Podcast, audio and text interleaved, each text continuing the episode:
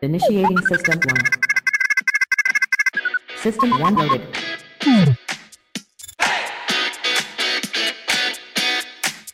Ben je nou zo dom of is het niet? Waarom stel je dan deze vraag?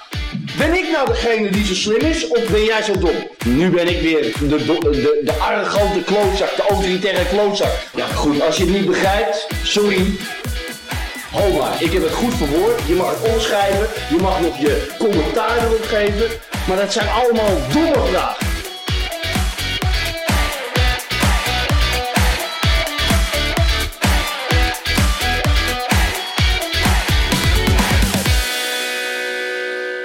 Hey, hallo en leuk dat je luistert naar alweer een nieuwe aflevering van de Voetbalpodcast. Mijn naam is Jimmy Driessen en ik zit hier natuurlijk weer met mijn grote vriend Sam Planting. Als je hem. Hey, hey ik wil als eerst even stilstaan toch bij eh, toch een belangrijke voetballer die is overleden. Heb ik eigenlijk veel goede herinneringen aan. Eh, op een WK eigenlijk waar we er niet bij waren. Nou goed, dat is de laatste tijd wel vaker het geval. Maar het gaat over het WK 2002. Papa Bouba Diop. De, de maker van het eerste doelpunt van Senegal.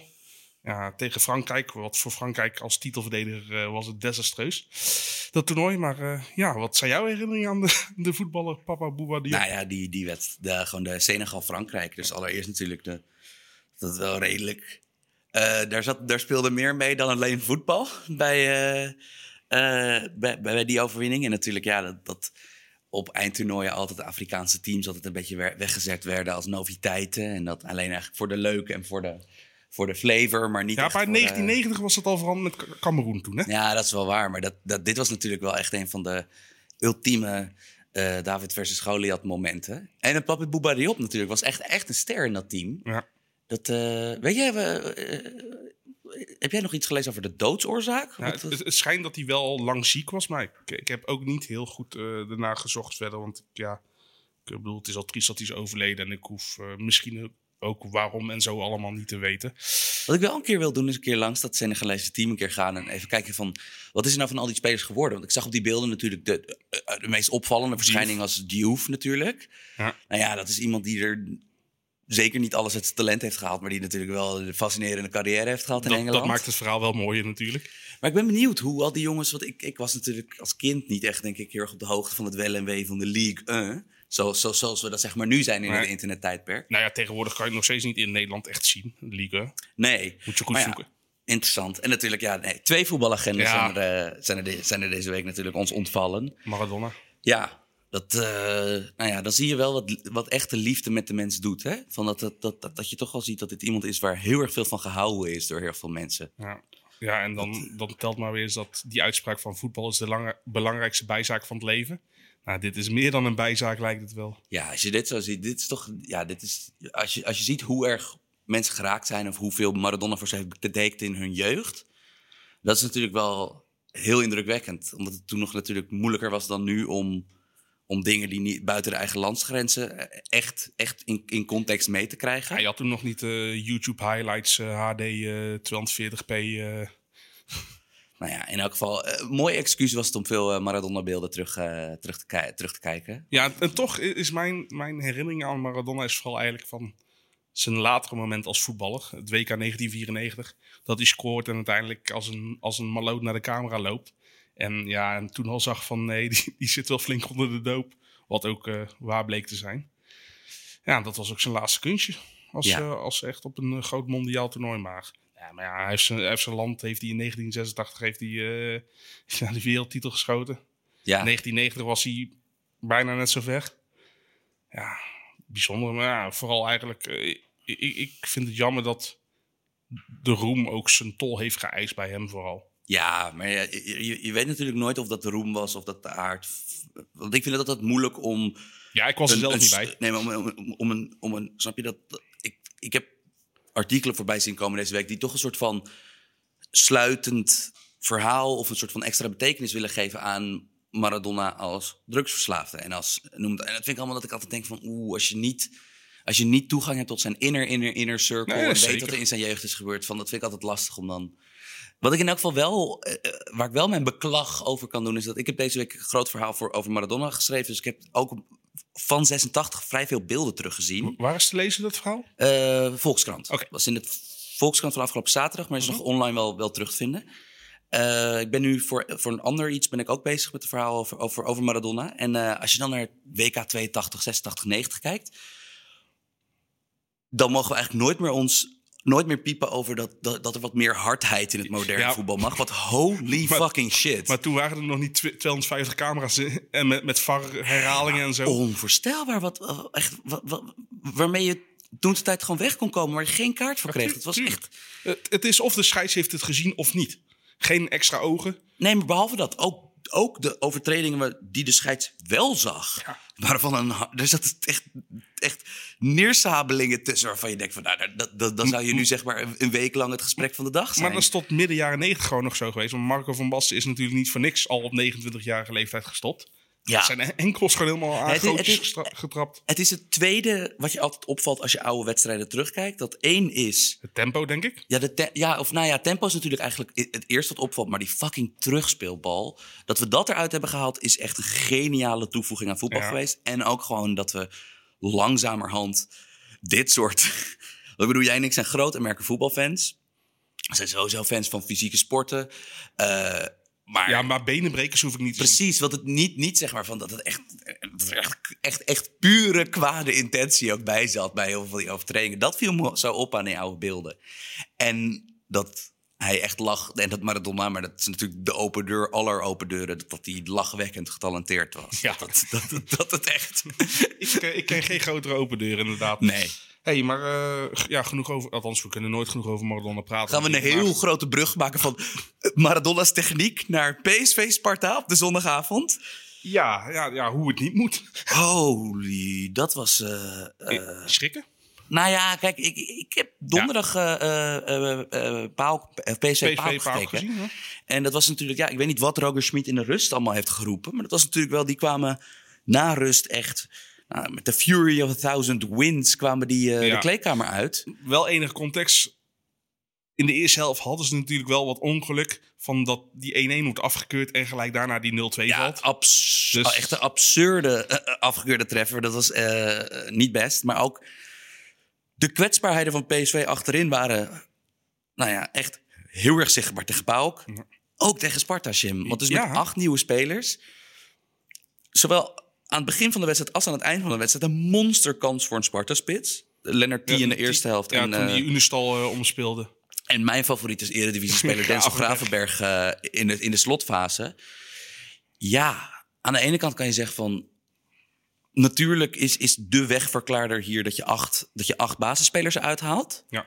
En dat je met een best wel een fantasieopstelling speelt. Met, Snap je dat, dat hij er acht tegelijk wisselt? nou ja, ik vraag me altijd af van... Kijk, als zij, da als zij harde data binnen die club hanteren... Dat doen ze denk ik Ja, als er gewoon op hun welk programma ze ook gebruiken, als daar gewoon heel duidelijk oranje of rode waardes bij heel veel jongens komen, nou ja, dan moet je natuurlijk inderdaad, nou, het liefst op eigen terrein. Zelfs zonder fans is natuurlijk op eigen terrein is je kans op winst groter. En dan het liefst tegen een wat zwakkere tegenstander. Nou ja, in de Eredivisie heb je daar plenty van. Ja, Eh, Sparta, met alle respect voor Sparta, is in principe zo'n tegenstander voor PSV. Maar je zag dus ook, want Sparta is dus ook een beetje. Wij hadden al gezegd toen ze een paar keer. Ze gingen een paar keer hard onderuit in het begin van de Ja. competitie. Maar wij, ja, en ik vond het spel van, van, van. Eigenlijk zoals altijd onder Fraser. Best prima. Ja, Ja, en ze had natuurlijk die overwinning op Den Haag hadden ze in de zak zitten nog. en. nou ja, overwinning, ik denk van, van alle rechterrijtjesploegen in de Eredivisie. Van, ik bedoel, die hele sloot die wij best wel vaak. Nou, toch wel aanstippen als echt. Ten opzichte van andere jaren echt vrij zwak. Dat, dat, dat, dat- op zich Sparta daar denk ik niet bij hoort bij dat Ze clubje. hebben best ook wel wat creatievelingen. Ze kunnen best wel wat creëren. Ja. daar. En, maar dat was gisteren, ja, dat was wel. dat Was, dit was eh, echt wegkomen. En ook eh, de, de manier waarop, natuurlijk, goedkope penalty.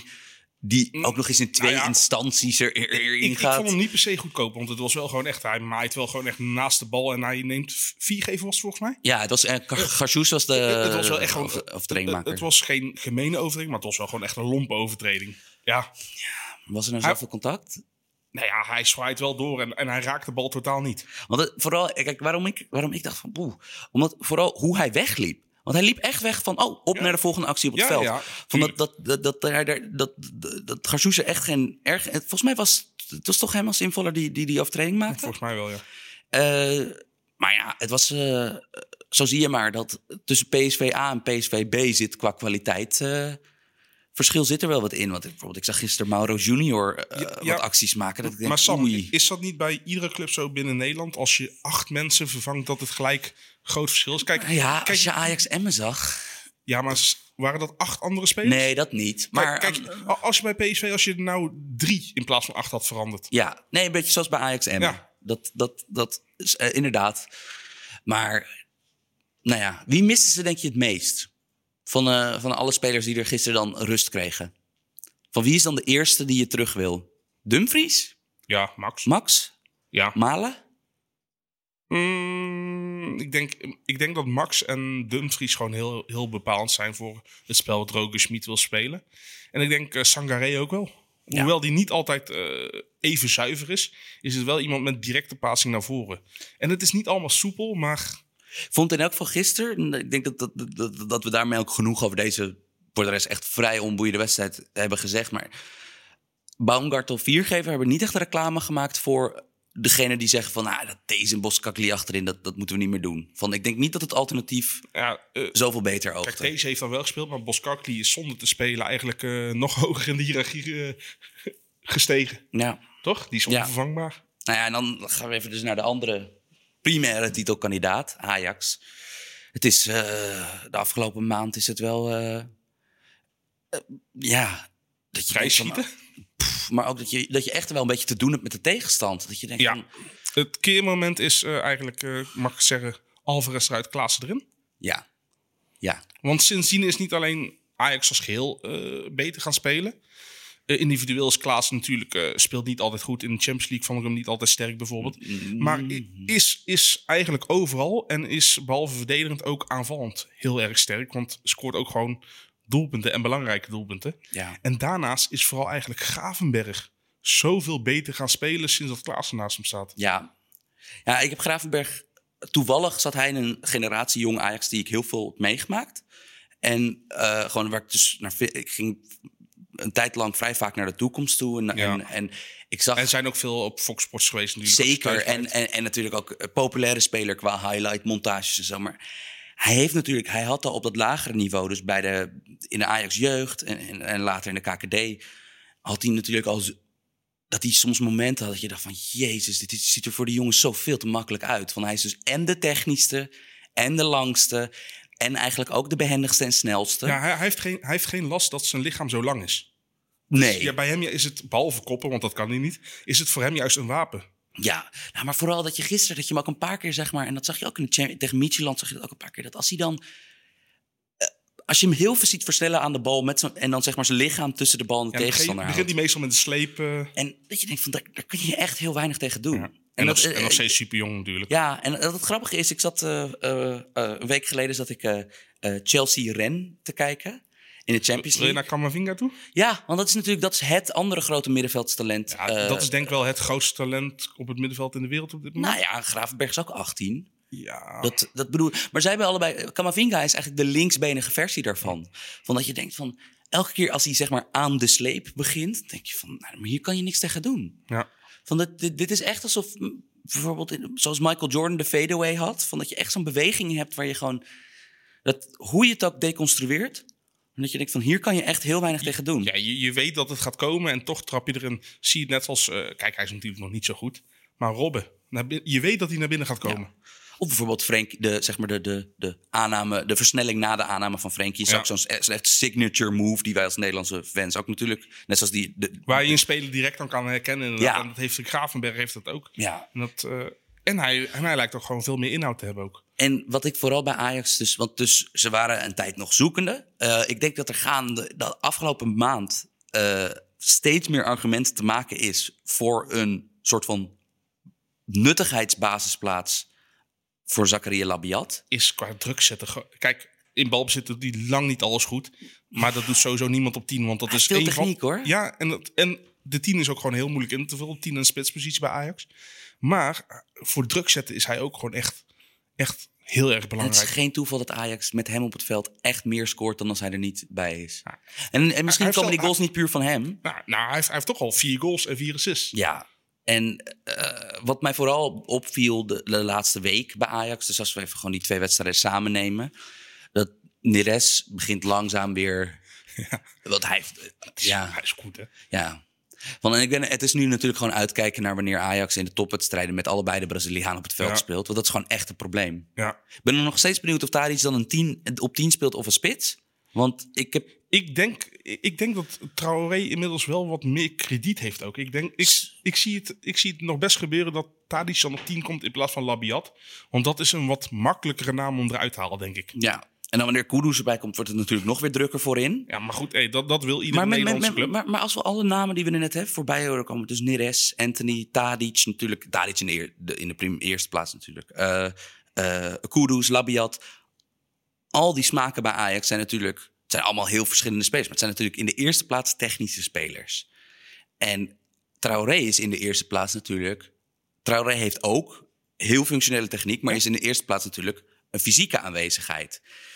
En dat is bij dit Ajax waarvan ik wel denk van die balans. Er was een reden dat, eh, dat Ten Hag met Alvarez op het middenveld het probeerde in de voorbereiding.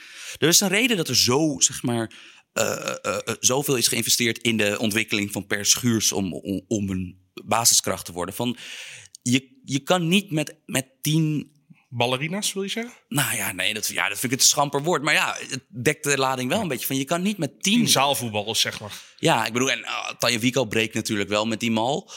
Maar ja, tien zaalvoetballers. Dat, Ja. d- En daarom is eh, Traoré natuurlijk langzaam een steeds belangrijker deel van het team gaan worden. Maar, maar hij is ook altijd bezig en zo. En het, het mooie is, zij- kijk, hij, hij mist grote kansen, maar ja, uiteindelijk mis je altijd iedere spits met grote kansen. Want ja, je kan niet alles scoren. Maar zijn re- rendement is gewoon nog steeds goed. Hij scoort veel, geeft veel assist, maar zorgt ook gewoon voor ontzettend veel strafschoppen mee. Maar bijvoorbeeld, kijk, nu wordt het rendement het aangedragen. Terwijl dat is natuurlijk wel compleet vertekend door een Nee, absurde middag in door- Venlo... door- waar hij vijf die vijf goals en drie assists. Jawel, Maar hij is alsnog. Wat jij ook, wat, het eerste wat jij zegt, ben ik het eigenlijk veel meer eens. Is dat je van. Waar hij is, is zeg maar shit gaande. precies. Van het, is, eh, het is heel vaak eindigt het met hem en, en zijn directe tegenstander op de grond. Altijd Harris waar Traoré is. Altijd Harris. En dat, dat had de voorstopper. Het, het bizarre wat tegen Michelat was dat die voorstopper Sviatchenko. dat hij echt de, alle moeite van de wereld had om eh, hem in toom te houden. Terwijl dat zelf ook geen eh, m- botje is. Nee, en dat hij dan uiteindelijk dus elders rood. Dat hij op een andere manier rood. Dat vond ik zo goed. Ja, dat maar dat, dat soort rode kaarten vind ik ook als van, ja... De enige die nou van de rode kaart profiteert is de volgende tegenstander. Ja, maar ook daarover van, oh, dit is winst voor Liverpool. Van, kom op, eh, Liverpool heeft geen hulp nodig om van Mietjeland Nee, nee, te winnen. tuurlijk niet, tuurlijk niet. Dat, zeker eh, niet. eh, laten we eerlijk zijn, want Ajax speelde, ik denk... Maar goed, eh, hij is geschorst voor tegen Ja. Atalanta natuurlijk. Niet ja. tegen, Mietj- niet Oh tegen ja, Liverpool. oh, tegen Atalanta. Maar ik denk dat, Atalanta, dat Bergamo hem ook wint eh, zonder, met Sviatchenko centraal voor, voor. Atalanta hoop ik van wel, ja. En als we heel eerlijk zijn, dat we nu een beetje kunnen uitzoomen... dat Ajax is één keer echt tegen een muur aangelopen, een tactische muur. Groningen. Groningen. Mm, zonder Klaassen nog op het middenveld. Exact. En dat er nog allerlei experimenten gaande waren die uiteindelijk het niet bleken. Dus Alvarez op het middenveld. Weet je, de, de wilde Eh, twee wedstrijd onder Bos is nu al geweest. Ja, en Promes op 10. Ja. Eh, maar Ajax moeizaamste wedstrijd in de, in de, in de samenstelling... eh, eh, toen het al goed liep, was natuurlijk wel corona, was daar ook, speelde daar mee. Maar Micheland uit was echt geen goede wedstrijd. Als je dan het optreden van... Tweede, eerste helft was goed. Ja, vond, vond, de eerste helft vond ik sterk. Ja, tweede helft was, eh, ja, was echt heel slecht. Tegen Fortuna vond ik het ook niet altijd best. Nee, maar in, in elk geval, ik ben heel benieuwd. Ehm, Ajax lijkt dus al echt, nou ja, al redelijk hun shit op orde te hebben in maand drie van het seizoen. Ja. Spelen op de, op de avond dat deze podcast uitkomt, spelen ze een redelijk cruciaal duel thuis tegen Liverpool. Eh, Nee, spelen uit bij Liverpool. Of eh, eh, op Anfield Road natuurlijk. op Anfield. Hoeveel procent kans op een punt geef jij het daar? Dat Ajax minimaal met één punt uit Engeland terugkomt. op een punt, iets minder dan, ja, ik denk zo rond de 30, 40 procent op een punt. Oké. Want meer ook omdat Ajax loopt goed. En ja, Liverpool heeft toch een hoop geblesseerden. Ik bedoel, die missen heel de, op, op Robertson na missen ze heel de achterhoede. Ja, en Milner is er ook nog niet bij. eh, Thiago is er nog niet bij. Milner is nu ook al zeker Ja, dat dat... eh, Milner hamstringblessure. Dus dan krijgen we Nico Williams als rechtsback. Ja, want Alexander Arnold die, eh, die is aan het terugkomen, maar deze wedstrijd komt nog te vroeg. Nabi Keita speelt waarschijnlijk niet mee. Nee. Dus dat is ja... ik vond ze echt... Ik heb Liverpool echt onder Klopp eigenlijk sinds jaar één niet zo zwak gezien als afgelopen week. Tegen Brighton en tegen eh, Bergamo. Die- En dat was natuurlijk wel met echt, een, met echt heel veel namen die... Met Nico Williams op rechtsback, Curtis Jones op het middenveld... Ex-Willem Tweert Simikas op linksback. Dat was fascinerend. ja. Maar ja, ook een paar, gewoon een paar automatismes in dat team lijken een beetje weg. Er, eh, ik heb echt het idee dat daar een beetje vermoeidheid... Ja, maar mag het ook als je ook met zo'n gedecimeerde achterhoede ook speelt. Je, je mist Gomez, je mist Van Dijk mis je. Je ja, mist je eigenlijk... mist het beste centrale du- duo, Ja. misschien wel in de wereld. En je mist een van je belangrijkste kanscreëerder. Ja. Trent Alexander-Arnold. Ja, dat is eh, echt, echt, echt vrij. Mag, mag het dan wat minder? En als dan ook eh, Salah niet altijd goed in vorm is. Heeft natuurlijk ook COVID gehad. Moet daarvan herstellen. Jota trouwens wel goed. Ja. Dat, dat is een goede aankoop geweest. ja, 45 miljoen, hè? Ja, Dat, dat, Nou ja, dat, dat ik- dan weer wel. Ik ken spelers die eh, duurder waren en die niet zo goed maar maken. Eh, Dembele, een Hazard. Hazard gaan we het volgende week nog over hebben, Ja. over Real Madrid. In elk geval, ik, ik ben positiever gestemd. Omdat ik denk gewoon, even uitzoomen van Ajax is op dit moment echt... eh, nou ja, eh, het loopt. Ik, ik vond eh, 40% op een punt vond ik eigenlijk al best wel positief hoor. ja, ik, ik vind ook qua absentiepech valt het echt alleszins mee. Ja, kudos. Ja. Eh, en ik denk dat je gewoon Liverpool niet op een gunstig moment kan treffen. Nee, nee. Want Liverpool, dat, dat zeker. kijk, Liverpool haalt volgende ronde toch wel. Omdat die hebben hun laatste wedstrijd tegen Midtjylland. Ja, deze wedstrijd is voor Ajax ook nog niet zo heel belangrijk. Als je het Nou ja. tegen... Nou, Als je, als je hier een punt, kijk, als je hier een punt pakt, dat is natuurlijk dat. nou, dan heb je daarna aan een punt nog steeds niet genoeg tegen Atlanta. Oh, Als Atalanta van Midtjylland wint. Puur omdat Atalanta van Liverpool heeft gewonnen natuurlijk. Dus in principe, kijk, als je wint is het leuk. Maar gelijkspel heeft Ajax niks aan. Het, is, het is leuk voor de, voor de premie die je krijgt. En voor co- de coëfficiënt Polonaise. Maar qua, qua Die plaats. gestaag voortduurt trouwens, hè? Gaat goed. Je moet sowieso gewoon, eh, wil je de volgende, de tweede ronde Champions League eh, halen, althans de, de knock-out fase, moet je van Atalanta winnen Ja. thuis.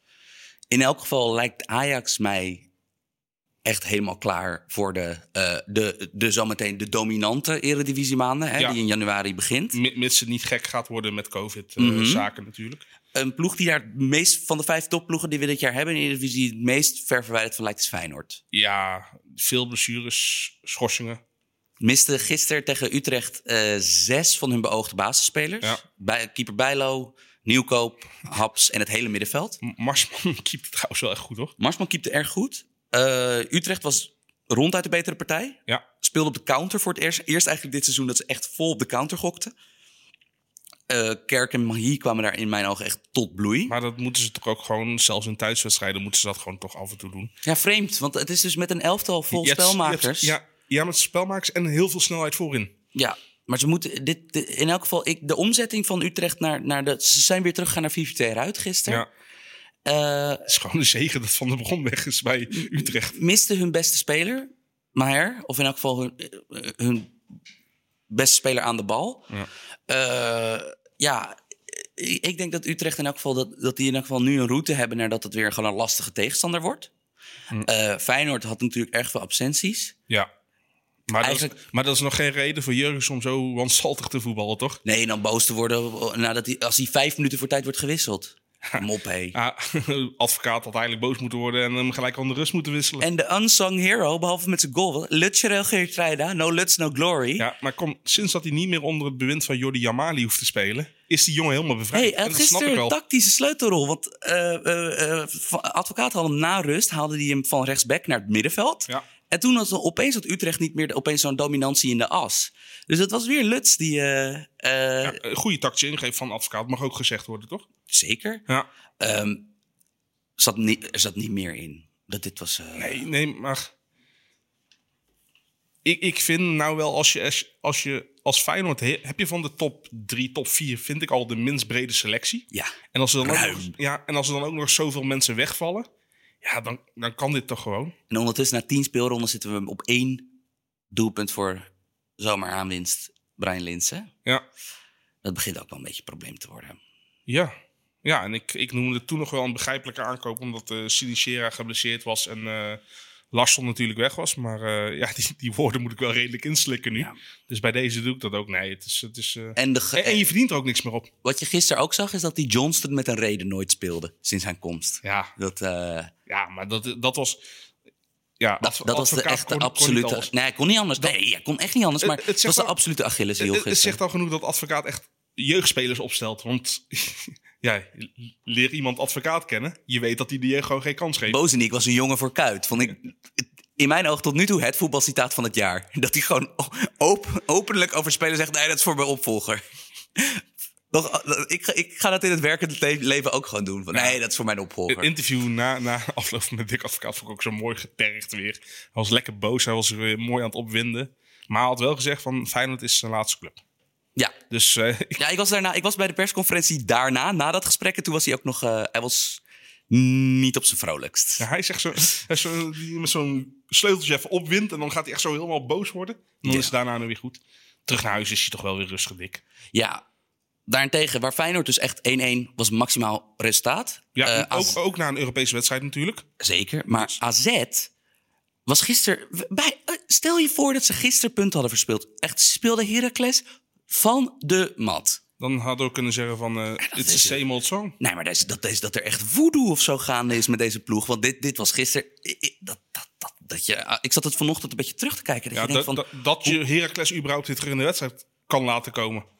Met, met een zondagschot. ja, maar, ja, nee, maar ja, zolang het 2-0 op de borden staat, kan... Ja, Ja, nee, maar, maar- maar, het had al lang beslist moeten zijn. Ja, maar ja, het was vast, vast, echt een heel vreemde ontwikkeling. Terwijl eigenlijk, met- ik vond een beetje, beetje de smaakmakers als Stenks en Carlson vonden niet eens heel goed spelen. Nee, want die, ik- die vond ik dus donderdag eh, allemaal sterk. Ik vond zeg maar de, de usual suspects die uitblinken bij AZ. Dat was inderdaad grappig. Eh, Boadu was trouwens wel goed. ja. Ja. ja, het is ook wel die oogte wat die oogte getergd. Boadu En en, Wijndal waren echt voor mij de uitblinkers. eh. Luister, het kwam die absentie van Boadu kwam slot volgens mij helemaal niet zo slecht uit. Want A is hij erachter gekomen dat eh, mee kan in deze ploeg op het niveau wat, wat slot aspireert. Eh, B heeft hij een stok om mee te slaan van hey Boadu, je moet ook mee verdedigen. Hey Boadu, je moet ook mee combineren. hij kan hem tergen. Exact. En ik denk nog steeds dat gewoon die rare, nou, laten we het zeggen, voodoo-reeks van AZ in het begin van het seizoen, dat dat de enige reden is dat ze niet om de titel mee gaan doen. Ja, dat ze hebben gewoon nu, echt verschrikkelijk Dat ze nu al in vijf wedstrijden puntverlies hebben geleden. Want ze hebben echt verschrikkelijk goede ploeg. En die Carlson, dat is echt, dat is echt een, dat is, Dat is gewoon zo, dat is top aanwinst. Goede opvolger voor Idrissi, toch? Want ik denk niet dat ze het in Alkmaar nog over Idrissi hebben. Is hij misschien niet, ja, ja, ik- maar hij is minstens hetzelfde niveau. Van, dat, is, dat is echt knap hoor. Dat Ja, is, ja, kijk, we moeten natuurlijk eh, niet te snel oordelen. Want hij speelt pas een paar wedstrijden natuurlijk. Hmm. Maar de eerste tekenen zijn heel erg veelbelovend. Ja, en eh, dan eh, eh, het compliment eigenlijk wat we wekelijks maken. We eindigen het, het blokje topclubs met Vitesse. Hoort er gewoon bij. Ja, deze kwam met het tandvlees. Werd deze over de, over de streep getrokken? Het was gewoon matig. Ja, Wat ook zeggen, Fortuna stond ook gewoon goed. zeker. Dat is de grap. Fortuna heeft volgens mij ja, drie punten gepakt dit seizoen. Ja, het zal niet veel meer zijn. En ik heb ze Hofland dit is niet voor niks uit. Ja, en ik heb ze dit seizoen gezien tegen. eh, ik heb ze volgens mij vier keer zien spelen tegen AZ, Ajax, PSV en, en dus nu eh, eh, Vitesse. Ja, dan kan je wel eens minder punten pakken. En elke keer vond, had ik zoiets van, nou ja, het, aan het plan was niet zoveel op aan te merken. Ik vind ook de spelers, voor het budget wat ze hebben, vind ik de spelers daar eigenlijk niet zo, ehm, niet zo kut. Vind ik eigenlijk gewoon best prima. Dus het, ik, ik heb zoiets van, ik denk dat dat van die ploegen die echt helemaal in de kelder nu staan, dat dat de ploeg is die dan nog het meest, zeg maar, waar je je geld op, op reanimatie nog een beetje ja, kan dat die inzetten. nog eh, degradatie kunnen afwenden. Ja, sowieso. Maar toch, ze moeten dan wel... Ze hebben een zwaar programma gehad natuurlijk. Maar ze moeten wel echt gewoon punten pakken. Want ja, ze staan, met- ze staan gedeeld laatste met Emmen. Maar ik vind... Emmen vind ik kwetsbaarder. Emmen is misschien wel... Qua, qua echte voetballers is het een, een, een betere ploeg dan Fortuna. Maar Fortuna staat beter.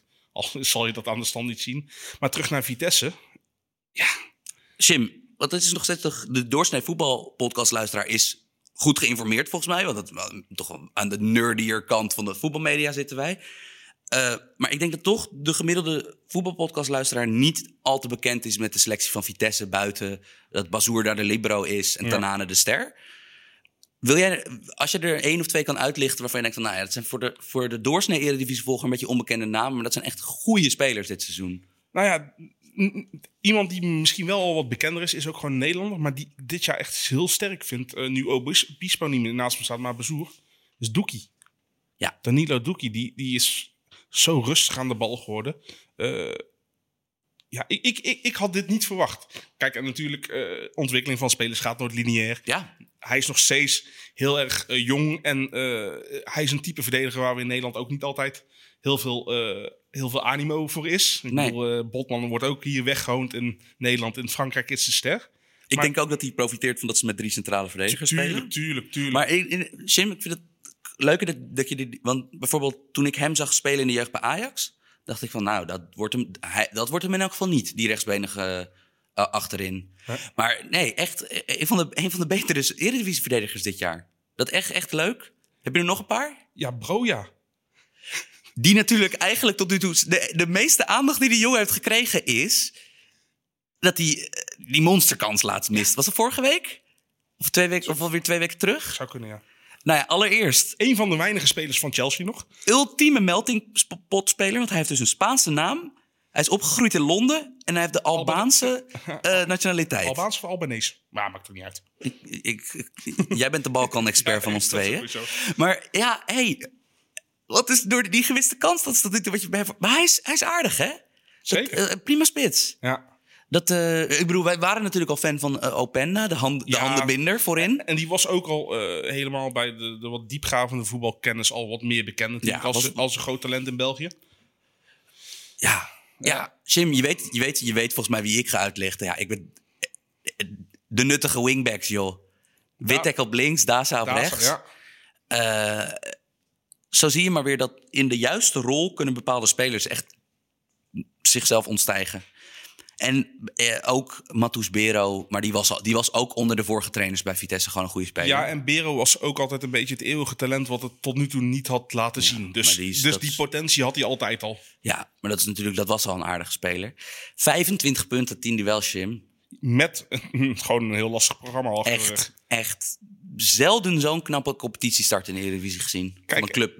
En, en ik ga er een dooddoener in gooien. Kijk, of ze mee gaan doen om de titel, ik denk het voorlopig nog niet. Te weinig spelers. Precies. Maar als ze ook deze slechte wedstrijden gewoon winnen. Luister, gisteren speelt Utrecht gelijk. Ja. Eh, uit mijn hoofd zeg ik dat die dan 11 punten uit 9 duels hebben. Ja, die hebben inderdaad nog een eh inhaalwedstrijd te goed. Tegen AZ. Ja, Dus dat is ook geen, geen automatische drie. Nee. Dus met een wedstrijd minder staat Utrecht 14 punten achter op eigenlijk de directe concurrent. Want dit zijn de twee belagers van de top 4.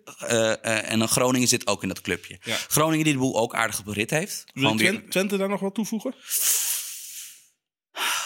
Hey, je was er heel erg enthousiast over. Ja, maar tegen PSV zag ik al een paar dingen dat ik dacht... oké, ze zijn wel... eh, Ja, oké. tegen PSV één van de ja, titelkandidaten. en, en natuurlijk tegen RKC onderuit gaan is niet ideaal. Ja, maar ja, oh, hey. Maar in elk geval, John. Twente is een, eh, eh, zeg maar een, een, een, een, een lastig avondje, is Twente. Dat is zeker zo. En dat durf ik bijvoorbeeld van eh Heerenveen eh, niet zo te zeggen. Net zoals dat we, we hadden dat vorig seizoen een beetje met Willem II... die met leuk voetbal redelijk wat punten pakte. Maar dat wij allebei niet echt een heel... eh, terwijl ze, bleken, ze gaven ons ongelijk toen een beetje, want ze wonnen in Arena. Hm. Maar ik heb bij Heerenveen nooit echt die vibe die ik wel bij Groningen Nee, heb. ah, ah, heb je inderdaad van het begin al gezegd. Ik kijk trouwens nog wel even naar het programma van Vitesse. Die hebben volgens mij net voor de winterstop... hebben ze nog wel echt twee, twee topwedstrijden. Want zij zijn natuurlijk eh, van tevoren niet als topploeg aangemerkt. Dus zij ontvangen wel PSV, Ajax, Feyenoord en AZ eh, voor de winterstop. Maar die krijgen dan eh, op de 20ste krijgen ze Feyenoord op- thuis op bezoek. Mhm. En de 23ste mogen ze naar Alkmaar toe AZ. Heel benieuwd.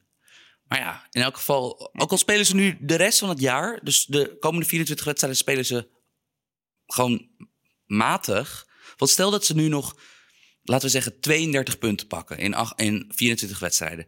Dan eindig je alsnog met een echt een absurd hoog punt totaal voor Vitesse begrippen. Ja, en toch zal, zal iedere Vitesse-naar nog steeds dan teleurgesteld zijn.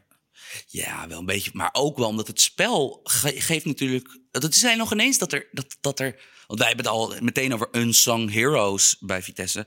Maar het is gewoon meer het op basis van het spel. Niet zozeer dit, dit weekend. Maar dan denk je wel van ja, dit is een prima ploeg. En ze hebben trouwens Pasveer is gewoon voor eredivisiebegrip gewoon een prima keeper. Ja, en die uittrap, man. Ik ben daar zo verliefd op. Echt waar, die, echt die raketpijlen, man. Dat is zo'n wapen. Dat, eh, ja, in elk geval, Jim. We zijn nu tien eh, speelronden onderweg. Eh, ik vind dat aanleiding voor, een, voor wat fun. Nou ja, ik ben, Voor vaak, wat F-U-N. ik ben vaak wel eh, voor de fun. Jij bent, de, Eh, jij bent de burgemeester van Funtown. Ehm, dat klinkt als een of andere klinkt speelkinderparadijs. veel pornografischer dan ik het bedoelde. Dit toegegeven. worden. Nee. Ehm, ik, heb een, eh, ik heb een paar eh, statistieke quizvraagjes voor je. Het concept is simpel. Ik heb vijf vragen. Eh, ze zijn niet al te makkelijk. Oh, het concept is simpel, ze zijn alleen niet al te makkelijk. Ja, het concept is simpel. Vijf vragen, niet al te makkelijk. Niet onmogelijk. Zullen ook niet echt, er zitten e- niet echt de instinkers bij. En ehm, je mag gaandeweg, geef ik je tips als het moeilijk is. Ehm, tien speelrondes, dat, is- dat, is een mooi, eh, dat is een mooi even getal om, eh, om een beetje voor het eerst in de eredivisie cijfers te duiken. Net niet op het een derde van het seizoen. Ja. Dit seizoen zijn er twee spelers in de eredivisie... die eh, zowel in de top 5 staan van meest gecreëerde kansen voor ploeggenoten... en in de top 5 van meeste geslaagde dribbles staan. Oftewel, er zijn twee jongens in de eredivisie... die zowel als creatieveling als als eh, ja, showspeler eh, tot de uitblinkers behoren. Ehm, ik geef je daarbij de tip... ze spelen niet bij de traditionele top 4. Enig idee. Ja, eentje direct eigenlijk al. Tanane. 100%. Ja. Dat is eh diep je binnen.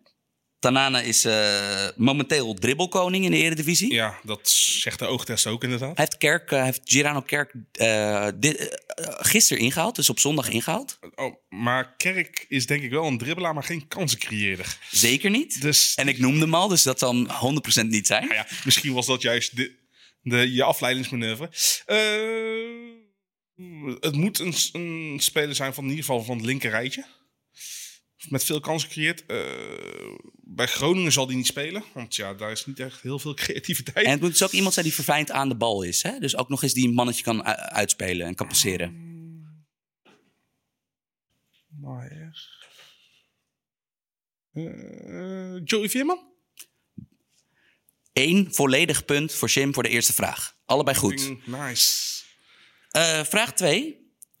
We hebben al eh, drie van de dribbelkoningen voorbij horen komen. Mensen mogen thuis trouwens ook gewoon eh, integraal meedoen Zeker. met deze quiz.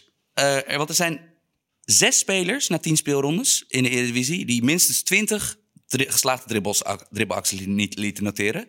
De helft weten we dus al. Kerk, Tanane, Veerman. Kan jij voor mij de andere drie opnoemen? Qua geslaagde dribbels denk ik sowieso Tadic. Nee. Hmm. Eh, ik zit even te kijken, Jim. De hint is hetzelfde als de vorige keer. Wederom, even voor de zekerheid kijken. Of Tadic niet toch is. Nee, nee, nee, nee. Eh, alle drie spelen niet bij de top 4. Oké. Sterker nog, alle drie spelers die we zoeken spelen, eh, staan in het rechte rijtje momenteel. En het ging over geslaagde, geslaagde dribbels of het aantal. Nee, geslaagde dribbles. Dus, want er zijn inderdaad ook spelers die heel veel acties inzetten, waar veel mislukt. Eh, bij Sparta Haroui. Exact. De overige twee zijn teamgenoten van elkaar. Ehm, en de tip die ik geef, is, het waren vorig seizoen spelers die als in elk elftal van beste nieuwelingen stonden. Trezor. Zeker. II. En En een ploeggenoot van Trezor. Pavlidis. Exact. Nee. Jazeker. Oh, die had ik serieus niet verwacht. Ehm zelfde vraag, maar dan met eh, gecreëerde kansen. Eh, we hebben er zes in de Eredivisie met meer dan twintig. Ehm twee daarvan weten we dus, Tanane en Veerman. Wie zijn de andere eh, vier? Hierbij is de tip. Ik denk dat simpel nadenken, dat gewoon, gewoon echt simpel nadenken, er al drie van de vier oplevert. Oké, dus het aantal gecreëerde kansen moet sowieso een topclub zijn. Want je zei al niet bij dat het niet van een topclub is. Deze keer wel Tadic. Zeker, dat is de ruime koploper in dit klassement. PSV wie? Philip Max. Exact. Knap als verdediger. Ja, maar ja, dat is de spelmaker van PSV. Eh, ja, bij Feyenoord moet het wel Berghuis zijn. Jimmy, je bent tot nu toe echt uitstekend bezig. De tip bij de laatste is, je noemde hem daarnet. Toen jij hardop zat na te denken bij de vorige vraag, noemde je de speler al. Veerman was al... Veerman is al genoemd? Oh, Maher. exact. Maher? Zeker. Maar hij is eh, eh, natuurlijk een corner- en vrij trappenspecialist ook nog. Ja. Eh, grappig, want bij, hij heeft maar zeven wedstrijden meegespeeld dit seizoen. Dus dat is best knap. Eh Bij, Tadic, bij Utrecht wat niet altijd goed loopt. Tadic is de ruime koploper hier. Ja. Hij heeft er acht meer dan de nummer twee, Berghuis. Hij heeft er 33, Berghuis heeft er 25. Ja, en beide had ik inderdaad wel zo hoog verwacht, ja.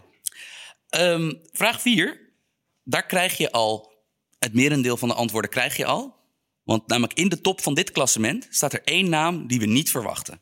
En welk klassement gaat het om? Het gaat om de kopspecialisten, Shim. Er zijn vier spelers die minstens 40 kopduels wonnen dit, dit Eredivisie-seizoen. Drie geef ik je. Sebastian Polter van Fortuna Sittard. Henkie Veerman, Heerenveen. En Giacomakis, wiens naam ik niet weet, van VVV. Wiens voornaam ik niet weet. Dus drie targetmannen. Georgios. Oh, maar dit gaat om aanvallende kopduels winnen dus. dus. Want ja, je noemt nou drie aanvallend spelende spelers op. Eh, weet ik eigenlijk niet. Ik, heb, ik, ik zit even na te denken. Ehm, Want ik denk toch dat een verdediger meer kopduels in, elk, wint. geval- in elk geval, in elk geval ga- gaat het inderdaad om een aanvallend ingestelde speler. Maar eh, de grap is dus, we hebben drie eh, spelers opgenoemd die bij clubs spelen die vaak ook de mindere partij zijn. De vierde speler die we zoeken speelt bij een topclub en is geen aanvaller. Hij, is wel een- hij, hij doet zeker mee in voorin, maar op zijn spelerspaspoort staat 100% middenveld. Het is dus een kopspecialist Nee. bij een topclub speelt. Wij hebben wel eens, wij hebben wel eens aan hem getwijfeld in de voetbalpodcast. Rosario? Nee, het is wel een aanvallend ingestelder type dan, dan Rosario. Bij Ajax wint nooit iemand op kopduels. Feyenoord ook niet echt. Eh Dani de Wit. Exact. Ja, Dani de Wit. En het leuke was dus... De ik, eh, ik was dit quizje aan het voorbereiden. En ik was tegelijkertijd op de achtergrond AZ aan het terugkijken. En een minuut nadat ik deze quizvraag had gemaakt... Kopte die, eh, gaf hij met een kopbal de assist op het penalty moment. Met terugkoppen weer. Dus ja, al- alsof het gewoon een teken was, Sam. En dan de laatste. Na tien Eredivisie speelrondes is er maar één echte toptackelaar in de Eredivisie. Hij staat bovenaan in het klassement, ruim, met de meest geslaagde tackles. Ehm, en hij was vorig jaar ook al met een, een ruime voorsprong de nummer één in dit klassement. Ja, en nu je dat zo zegt, met ruime voorsprong... want ik weet wie vorig jaar de meest succesvolle tackelaar was. En ja, dat was... eh, hoe, hoe- spreek je het uit van Willem II? Jonk, toch? Ja, Paul- Paul Jonk? Jonch of Lonch. Nee, volgens mij is het Jonk. Jon- Ja, Paul Jonk. We, we vragen het wel aan eh Jaron, die er ergens ook zit... want die is meestal van het uitspraken. Paul Jonk, toch? Is het gewoon toch van Willem II? Hij knikt ja. Hij knikt ja, dus eh, ja. Eh, kleine shout-out. De nummer twee in het klassement is Abdou Haroui. Die ook nog bij de, bij de dribbelcontest stond. Dus dat is echt heel knap. Hij is gewoon een Zwitser zakmes. Dat is een echte allrounder. Shim, je bent echt met vlag en wimpel voor de... Jouw eredivisiekennis is eh on par. Gelukkig. We hadden dus... Wacht even, we hadden twee antwoorden bij vraag 1. Twee... eh, drie antwoorden bij vraag 2. Wordt, wordt dit nou nog een soort rebus of speur? Nee, ik zit even naar... Even, en, eh, dus eh, vier bij vraag... Dus we hadden... Komt hier een systeem uit? 2, 2, 4 of nee, we zo? zochten uiteindelijk elf spelers bij dit quizje met vijf vragen. Ik vind het als je van dit elftal, als je er zeven wist, ben je echt eredivisie-kenner. Ben je echt eredivisie-kenner. Ik denk niet dat ik er zeven had geweten. Ja, ik vond die Dani de Wit... Ja, maar jij gaf me hints, dus daardoor kwam ik er wel. Op Dani de Wit was ik anders echt niet gekomen. Nee, grappig hè? Nee. En dat, eh, eh, ja, dat is inderdaad, dat, bij Ajax, dat, dat is heel grappig om te zien. Dat hij dan inderdaad bij gecreëerde kansen en schoten en noem het allemaal maar op. Zie je alleen maar Ajax-namen natuurlijk overal staan, omdat ze zoveel kans krijgen. Maar dat bijvoorbeeld bij kopduels, Nee, ja, eh, trek je een heel ander eredivisie-deurtje open. Gravenberg die is, die is bijna twee meter, maar kan niet koppen. En Alvarez speelt nooit meer, dus ja. Shim, ja. ik denk dat we ondertussen dan nog even een stapje naar het, uitstapje naar het buitenland moeten maken.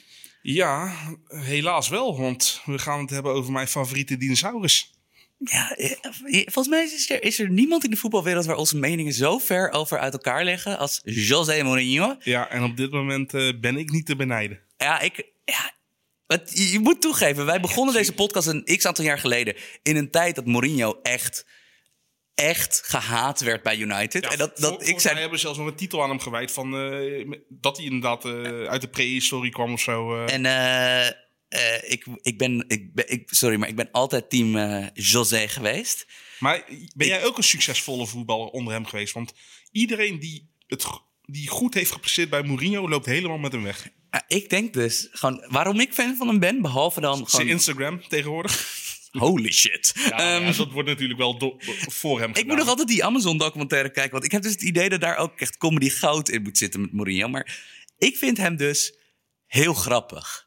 Want ik vind dus behalve het feit dat hij ooit gewoon binnenkwam en eh, met een. Maar- defen- als een defensief meesterbrein gewoon. De, We hebben het hier de- over een toptrainer en jij zegt ja, ik vind hem grappig. Ja, ik vind hem. Nee, wel kijk, nee. Dat is eigenlijk gewoon een disqualificatie. Je weet dat ik ben altijd fan van. Ik geloof er altijd heilig in. In dat voetbal bestaat uit twee. Het bestaat uit meer componenten, maar je, je, je valt aan en je verdedigt bij voetbal. En Voetbal voor dummies is het. 99,8% van onze aandacht gaat uit naar. Het Deel één. gedeelte. Nee, absoluut. En Mourinho is meester, heer en meester in deel 2. En met deel 2 win je meestal. Niet, de altijd, niet altijd geweest. Ik denk dat United het zo bond maakte met die selecties daar. dat zelfs eh, de, de, de, de defense whisperer, eh, de special one. Ik vind dat iemand die zo goed in zijn vak is. omdat vervolgens. eh, hij is gewoon een professionele bully. Maar wel eentje die zeg maar, waar je wel duidelijk merkt dat het vrijwel allemaal nep is. Toch? Of, of, Ja. of ga je hier niet in mee in deze theorie? Tuurlijk is dit ook gewoon heel veel toneelspel. Want volgens mij is het echt gewoon... Kan het... Anders kunnen niet zoveel spelers nog goed over hem praten als dit geen act was. Ja, want kijk, hij is natuurlijk. Hij, hij begrijpt als geen ander het voetbal en het Hij internettijdperk. is Hij, een meester van begrijpt, psychologie. hij, be- hij, begrijpt, hij Tuurlijk. begrijpt de economie van de aandacht. Tuurlijk. Dat, dat is echt. Dat, en eh, nou ja, je ziet dus ook dat dan de, de, de uitgeleiders zijn dan extra pijnlijk. Maar dat hij bijvoorbeeld nu, eh, Tottenham Hotspur, een eeuwige drempelclub. Want natuurlijk, nou ja, dat, dat, met dat, met dat Ajax-seizoen dan waren ze natuurlijk wel bijna op de drempel van de Champions League stonden ze. Eh, maar altijd in de Premier League toch met een gouden generatie Engels talent. Altijd op de drempel gestaan van succes. En net niet. Dus in dat jaar dat Leicester kampioen werd, was dat al zo. In het jaar dat Chelsea met de Conte en Hazard kampioen werd, was dat al zo. Ze zijn daarna altijd een soort van Ja, toen in het jaar dat Leicester kampioen werd, zijn ze zelfs nog teruggezakt. Er is Arsenal nog overheen gegaan. En terwijl ik denk dat in, bij, in niet beide seizoenen waren zij, denk ik, gewoon over 38 wedstrijden de beste Premier League ploeg. Met toen nog een piepjonge kern. Mourinho is binnengekomen vorig jaar. Ging eigenlijk vrij moeizaam.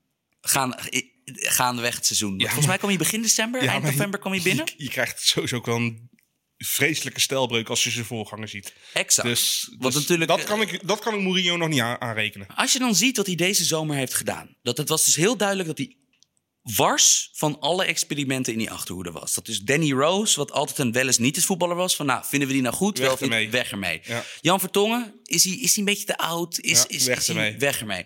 Uh, Kyle Walker-Peters, wordt het ooit een nieuwe Kyle Walker? Weg ermee. Maar hoezo kan je dan Aurier nog houden? Nou ja, dat, dat is het grappige. Hij ziet dus in bepaalde spelers ziet hij dingen. En dus dat, dat bij Mourinho is dan altijd observatie 1 is dat dat opdrachtgerichte spelers zijn. Want je wist, je wist, ik weet nog, ik, ik werkte toen nog bij Voetbal International. En ik, schreef ook, het eerste wat ik volgens mij die dag opschreef over de komst van Mourinho naar Tottenham is van, de winnaars van zijn komst zijn 100% Eric Dyer, Moussa Sissoko. Dus spelers die het niet van hun talent moeten hebben, maar die het van hun tactische intelligentie moeten hebben, van hun mentale weerbaarheid, van fysieke kracht, van gewoon het uitvoeren van opdrachten in het belang van het team. Je wist dat hij die jongens top ging vinden. Hij heeft er daarnaast gewoon een paar enorm in het gareel gekregen. Toch? Want het- bijvoorbeeld als je Aurier nu ziet onder hem. Ja, wat te denken van Ndombele. Die, Exact. die eigenlijk eerst helemaal afgeblaft heeft. En ik zijn hoeveel, zeg maar, ik bedoel, de Bruin is oorcategorie. Maar hoeveel andere tech, echte technici in de, in de Premier League zijn dit seizoen leuker om naar te kijken? Of zijn eigenlijk consistenter in hun niveau dan die Ndombele dit jaar? Weinig. Het was trouwens wel het nieuwe dieptepunt in het voetbalcommentaar... was dat Tim Sherwood, uitgerekend ex-trainer van Ja. Tottenham... die vond een Ndombele en Sissoko type. Nou, dan Ja, hij heeft toevallig inderdaad dezelfde nationaliteit eh, en dezelfde. Ja, ja. En voor de rest zijn het ongeveer... Is het, echt, het is echt alsof je Frenkie de Jong en eh, Martin de Roon één pot nat noemt. Dat is echt, het is beide, exact hetzelfde. Beide blanke Nederlanders, heb je gelijk. Ja, maar dat het... Als je dan kijkt naar die ploeg. Want ze hebben dus... Nou, de aankoop, de grote aankopen die ze hebben gedaan... is een nieuw linksback. Dus eindelijk niet meer Ja. dat gekut met Sessignon en met eh, Rose. Eh, Region hebben ze. Ze hebben Region gehaald. En ze hebben Ajax Target Heubjerg. Hebben ze... eh, ja, van Southampton overgekomen. ja, en Wat het is- eigenlijk het eeuwige talent bij Bayern was... is inmiddels eigenlijk een heel stevige defensieve middenvelder geworden. En dan eigenlijk, dat is al dat middenveld bij. Terwijl we gaan zo meteen. De hoofdrolspelers lopen voorin. Maar dat middenveld is dan eigenlijk al de crux wat Mourinho bij dat Tottenham heeft gedaan. Want dat eh, eh, gisteren, of eergisteren was die wedstrijd, hè? Chelsea-Tottenham, 0-0. dat hij het leven weer uit een topwedstrijd. En nou ja, je zag een week ervoor dat hij dan onterecht van City wint. Ze winnen nog bijna onterecht van Chelsea dit keer. Ze blijven aan de kop van de ranglijst staan. Dat is echt zo typisch Mourinho. Maar zijn A-middenveld is dus, want hij heeft, zeven, hij heeft eigenlijk zeven luxe keuzes daar. Maar zijn A-middenveld is dus Heubjerg, Sissoko en Ndombele. ja. En is een Ndombele dus eigenlijk de nummer 10 van de drie. Terwijl een Ndombele was bij Lyon en in het Franse nationaal elftal, als hij meespeelde, de meest verdedigende middenvelder. ja, maar dat, dat komt ook meer door de spelers die, die, die Lyon zelf ook had met Ja, maar, maar het is ook wel een stijlkeuze. Ja, Dat- nee. Want Ndombele is een voetballer die op zich best wel te vergelijken is met Frenkie de Jong. Ja, nee, zeker. En dat bijvoorbeeld, ik denk dus echt dat Mourinho, als hij ooit Frenkie de Jonge spelers hebben, dat, hij dan, dat, dat, dat dat dan zijn aanvallendste middenvelder zou zijn. Hangen linksbuiten. Ja, terwijl dat is dus, dat is dus bij Oranje gewoon de, de zes. Ja. En dan ja, voorin is hij heel duidelijk. Van het, is dus, het gaat allemaal via Kane. Eh Son heeft een rol speciaal. Dat is Ja. de enige speler die niet echt hoeft mee te verdedigen. En, en terecht trouwens ook Ja, en- is gigantisch goed. De laatste aanvalsrol, of dat nou Lucas Moura is, eh, Lamela of Bergwijn. Ja. Ja, Maura speelt wel slecht weer dit jaar, hoor. maar het is wel heel simpel. Dat zo Maura of Lamela, Bergwijn of Beel zelfs... die moeten gewoon als een soort van extra verdediger Ja, die- voorin meedoen. Die, eh, die moet heel taakbewust zijn en al het creatieve wordt eruit gepest. En je ziet nu zelfs, hè, zelfs nu die een jaar die selectie heeft. En hij heeft dus de selectie op een paar eh, posities echt versterkt. Eh, en hij heeft dus ook heel harde keuzes gemaakt. Ja, eh, Maar zelfs nu, hè, dat bijvoorbeeld Winks, Harry Winks en Dele Alli, vooral Dele Alli. ja Dele Alli komt niet meer in het plan voor. Nee, dat is dus een Europa League wissel geworden. Omdat het is gewoon alles is ondergeschikt aan dat jij als, als één eenheid kan spelen. En dan maakt hij twee. Hij maakt dan in een elftal. En dat was bij Chelsea al zo, hè, met Drogba. En, en bij Inter was dat zo met Snyder. Van hij, hij heeft dan één of twee uitzonderingsrollen.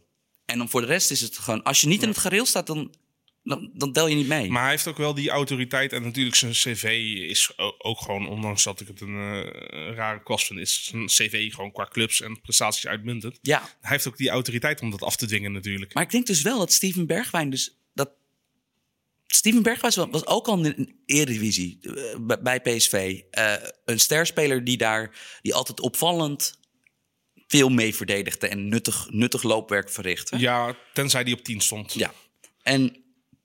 Exact. En nou ja, bij Tottenham is het dus... Ze spelen nog steeds in wezen op papier hetzelfde systeem. hè, 4-2-3-1 of, of 4-3, hoe je het wil noemen.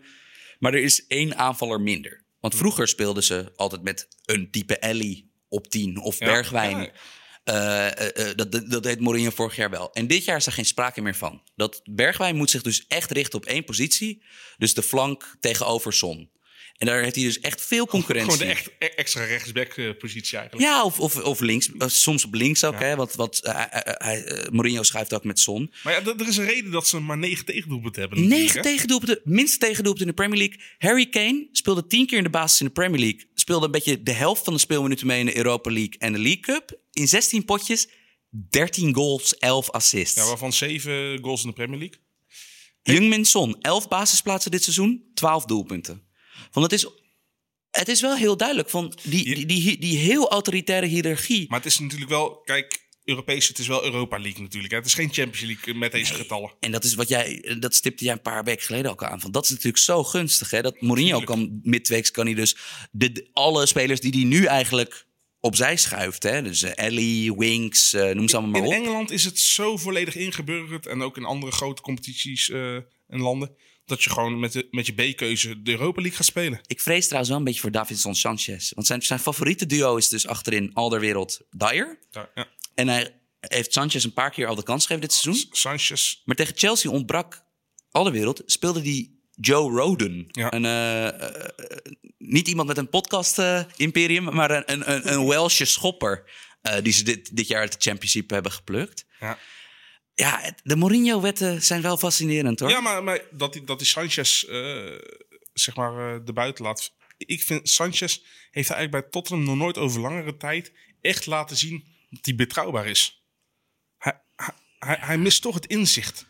Ja, ik vind dat wel streng hoor. Want ik bedoel, toch van een ver- verdediger met zijn Kijk, hij- atletisch vermogen. Van, je zou toch denken dat hij altijd moet spelen? Ja, maar ja, atletisch vermogen is niet altijd genoeg. Nee, oké. Nou ja, in elk geval, dan, dan zou ik, als jij een club bent die op zoek, als jij een club in dat, in dat topsegment bent die op zoek is naar een goede verdediger, en dat zijn er nogal wat. Als, als- snap je, klik de Champions League midweeks aan en je ziet altijd van... Oeh, goede verdedigers zijn zeldzaam als je club niet eh, RB Leipzig heet. Dat... eh, ja, ik, ik vind zo'n Davidson Sanchez, die moet gewoon... Ja, nee, maar bij, bij, bij een, club die inderdaad richting de middenlijn eh, wil verdedigen, is Sanchez geweldig. Maar niet, niet bij de Mourinho van. eh, niet, niet bij de Spurs van de Mourinho. Het is grappig, hè? Want ze hebben dus. Ik zat dus een beetje wat beelden terug te kijken de afgelopen week. En ik heb ook een paar. Ik heb volgens mij één of twee wedstrijden heb ik ook gewoon op het moment dat ze op tv waren live gezien. En Ach, maar jij. het, het, nee, maar het is dus het, is al, het grappige. Het is dus een subtiele dominantie, want ze zijn nooit de betere ploeg, lijkt het wel. Nee, maar. maar, Maar kijk maar naar de maar resultaten. daar zijn we toch sowieso al van afgestapt. Dat, dat je niet altijd eh, meer passes hoeft te hebben of meer balbezit hoeft te Nee, maar hebben. bijvoorbeeld Atletico Madrid, een club die dat defensief altijd, die gewoon defensief een topclub altijd is geweest. Daar zie je wel altijd heel duidelijk van, oh, van de bal kan niet komen op de plekken voor de tegenstander, waar de tegenstander het gevaarlijkst kan zijn. Zeker. Terwijl bij Tottenham is dat, zelfs dat denk je soms wel eens van, nou ja, van het is. dat Nee, maar het komt van, ook omdat dat Tottenham ook niet echt een identiteit heeft of een stempel op zich heeft gedrukt eh, voordat Mourinho er kwam. Bij Atletico weet je al sinds dat Simeone er zit, dit is het. Terwijl dat ook niet eens. Dit jaar vind ik dat al veel minder. Ja. Nee, maar nog steeds echt- krijgt, krijgt Atletico eh, vechtvoetbal, defensieve ploeg. Ja. Terwijl ik dat lang niet altijd meer terecht vind. Maar in elk geval, ik vind het erg knap, want ik, had er een hard hoofd in als je zag hoe goed City en Liverpool de laatste twee seizoenen waren. Ja.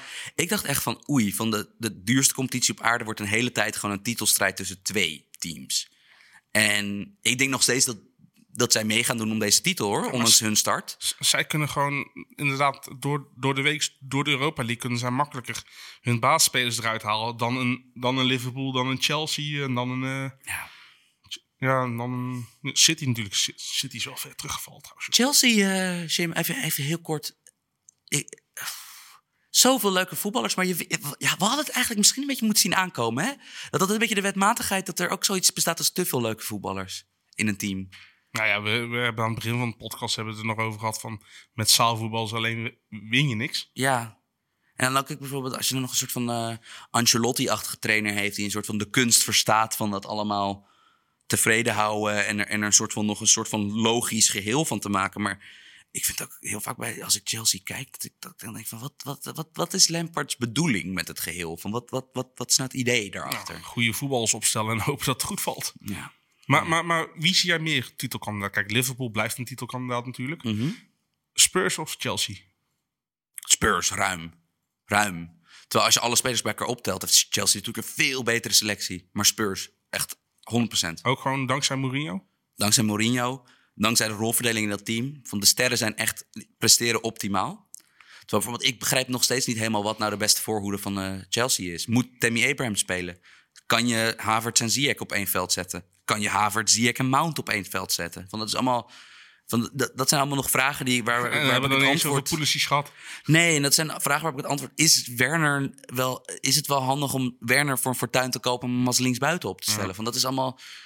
eh, Dat, dat zijn allemaal vragen die je bij Tottenham totaal niet meer heeft. Daar is van dit seizoen vanaf week 1 was de hiërarchie compleet duidelijk. Nee, maar Tottenham is, is qua selectie altijd wat... Die zijn sowieso al wat minder uitbundig qua aankopen geweest. Die, die, Ja, en ook het en die- grappige was, ze leken dus enorm de boot in te gaan met hun, abs- met hun superdure aankoop, hè, met Ndombele. En dat is dus door Mourinho, die dus echt, nou ja, echt, nou, wat ik al zei, Dat- dat de is- professionele bully. dat is ook 2020. Iets wat je niet meer had verwacht. Ik had verwacht dat Ndombele helemaal weg zou kwijt Weet je, nog dat, die- Mourinho. weet je nog dat van die, van die berichten vorig jaar, 2019, dat dan Mourinho, eh, dat, de, dat de roddelpers Mourinho zag aankloppen bij Ndombele, dat hij met hem samen ging hardlopen. Hardlopen, ja, Oh, ja. verneder. Dus snap je dat, een jongen die half miljoen per, per maand verdient, hè, van we gaan even hardlopen, joh. Aan de andere kant, Ja, zijn carrière is nu weer helemaal gered. Ja, ik, ben, ik ben vooral benieuwd hoe Ndombele nu over Mourinho zou denken. Ja. Helemaal nu die zo goed speelt, inderdaad. En wat ik ook altijd, het mooiste vind ik altijd dat Sissoko, die anekdote dat hij, eh, dat hij huilen, eh, dat hij na de, dat hij na de WK-winst van Frankrijk, dat hij huilend in die kleedkamer zit en dat hij denkt van, of, of ik weet niet of de WK-winst was of die zege op Ajax, maar dat hij zei van, ja maar jongens, van, ik begrijp nou van, ik ben helemaal niet zo'n goede voetballer, van ik had dit nooit voor ogen gezien dat ik, Hij, dat heeft- ik, hij heeft wel mensenkennis. dat ik, dat ik op dit niveau eh, eh, ooit snap je, een basisspeler zou zijn. Snap je, W- WK, WK-finale, Champions League-finale. En dat vind ik wel zo'n vertederende inkijk in die jonge ziel. Tuurlijk.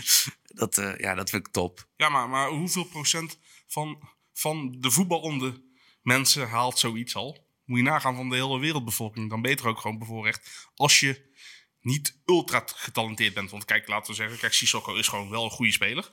Maar het is niet een, een buitencategorie speler, toch? En als je Nee, dit want allemaal kan... Stel dat hij bij RKC of zo was begonnen. Of dat, dat die in Nederland... Van, het zou toch heel goed kunnen dat zo'n jongen dan eeuwig gewoon in een middenmoot blijft hangen? Ja, je moet ook gewoon op de juiste moment op de juiste plek eh, zijn. En door de juiste mensen opgemerkt worden. Ik denk dat het wel... Dat er heel veel trainers wereldwijd in de top opgelucht ademhalen dat, Tottenham, dat dit Tottenham niet meedoet in de Champions League. Het lijkt me heel vervelend om in een knockout duel tegen te moeten spelen. Ja, aan de andere kant eh, had je dan misschien wel weer meer kans op overbelasting. Ja. Wil jou, eh, kijk, nee, want dat zie je dus. Het, het Liverpool-verhaal. Wat bijvoorbeeld Liverpool met hun A- hun A- hun E-team. Dus gewoon met, Van Dijk en... Ik bedoel niet de tv-serie. nou, ook, toch?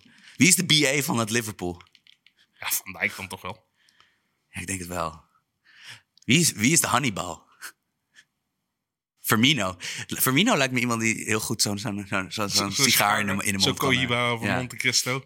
Lekker. Ehm, ja, in elk geval fascinerend. Want wat, ik moet toegeven dat ik vorig jaar de Premier League... dat ik dan... dat ik wel soms dacht van... ja, jezus, wat heeft het voor zin allemaal? ja, maar dat komt omdat Liverpool natuurlijk zo gigantisch voor stond. Ja, maar en, en dat je dus hoogstens één ander team eh, hebt om op te hopen. Terwijl die andere vier topploegen... en langzamerhand kunnen we er ook nog Leicester en Wolves en zo ook nog bij tekenen... die kopen ondertussen wel de, de rest van Europa helemaal kaal. En eh, daarom ben ik dus wel blij dat er weer wat competitiviteit in die competitie zit. Ja, en eigenlijk bij Spurs eigenlijk zonder echt heel veel grote en dure aankopen. Ja. Maar dat doen ze eigenlijk al jaren. hey, weet je waar ik nog het meest naar uitkijk? De kampioenspeech van Mourinho gewoon. Oh, dat is toch, dat is fucking... Hoeveel geld kan je inzetten? Eddie Murphy, dat, Raw Dat, dat hij sowieso niveau. Manchester United helemaal tot de grond gaat afvikken. Al- je, je- je hypotheek, Ja, hè? toch? Je hypotheek. Dat, dat was, het is toch... Vooral, de fascinerendste is... He- hebben, hebben ze al bij United uitgespeeld? Nee, hè? Hij had laatst, hij had laatst had hij in elk geval weer een United-gecentreerde comedy show. Het was, het was erg goed. Het nieuwe materiaal eh, stelt niet teleur. Maar, maar, Het, eh, maar, maar het mooiste is ook gewoon als hij een overwinning op Old Trafford behaalt en alla Adabayor toen met City tegen Arsenal echt gewoon naar het vak gaat rennen en gewoon uitgebreid gaat juichen. Ja, het is jammer dat Wenger niet meer werkzaam in de voetbalwereld is. En Wenger is daar veel te veel te mooi. Nee, maar, het was, nee, maar het was zo duidelijk dat Mourinho zo getergd altijd was door Wenger's status als ultieme gentleman. En Ja. ook zijn, zijn, zijn... En, en, en kijken we wat Arsenal nou is geworden, man. Er Ja, is er niks meer van over. nee. En op die noot, Je hebt een mooi bruggetje gemaakt, eh, Sam. ja, gaan we afsluiten, toch, Jochie? er is niks meer van over. Nee, meer hebben we niet te zeggen deze week, jongens. Nee. Dus, eh, Hey, leuk dat jullie weer hebben geluisterd naar een eh, aflevering van de Voetbalpodcast. Like, subscribe ons kanaal, druk op het duimpje omhoog, ook al zitten we niet op YouTube. FC afkicken. Nou ja, als je afkikken zitten we in de studio, nu aan de grote tafel. Grote mannen aan een grote tafel, zoals het hoort. hey, en er rest me niks meer anders dan een shout-out te geven. Shout-out Ola John. Shout-out televisie.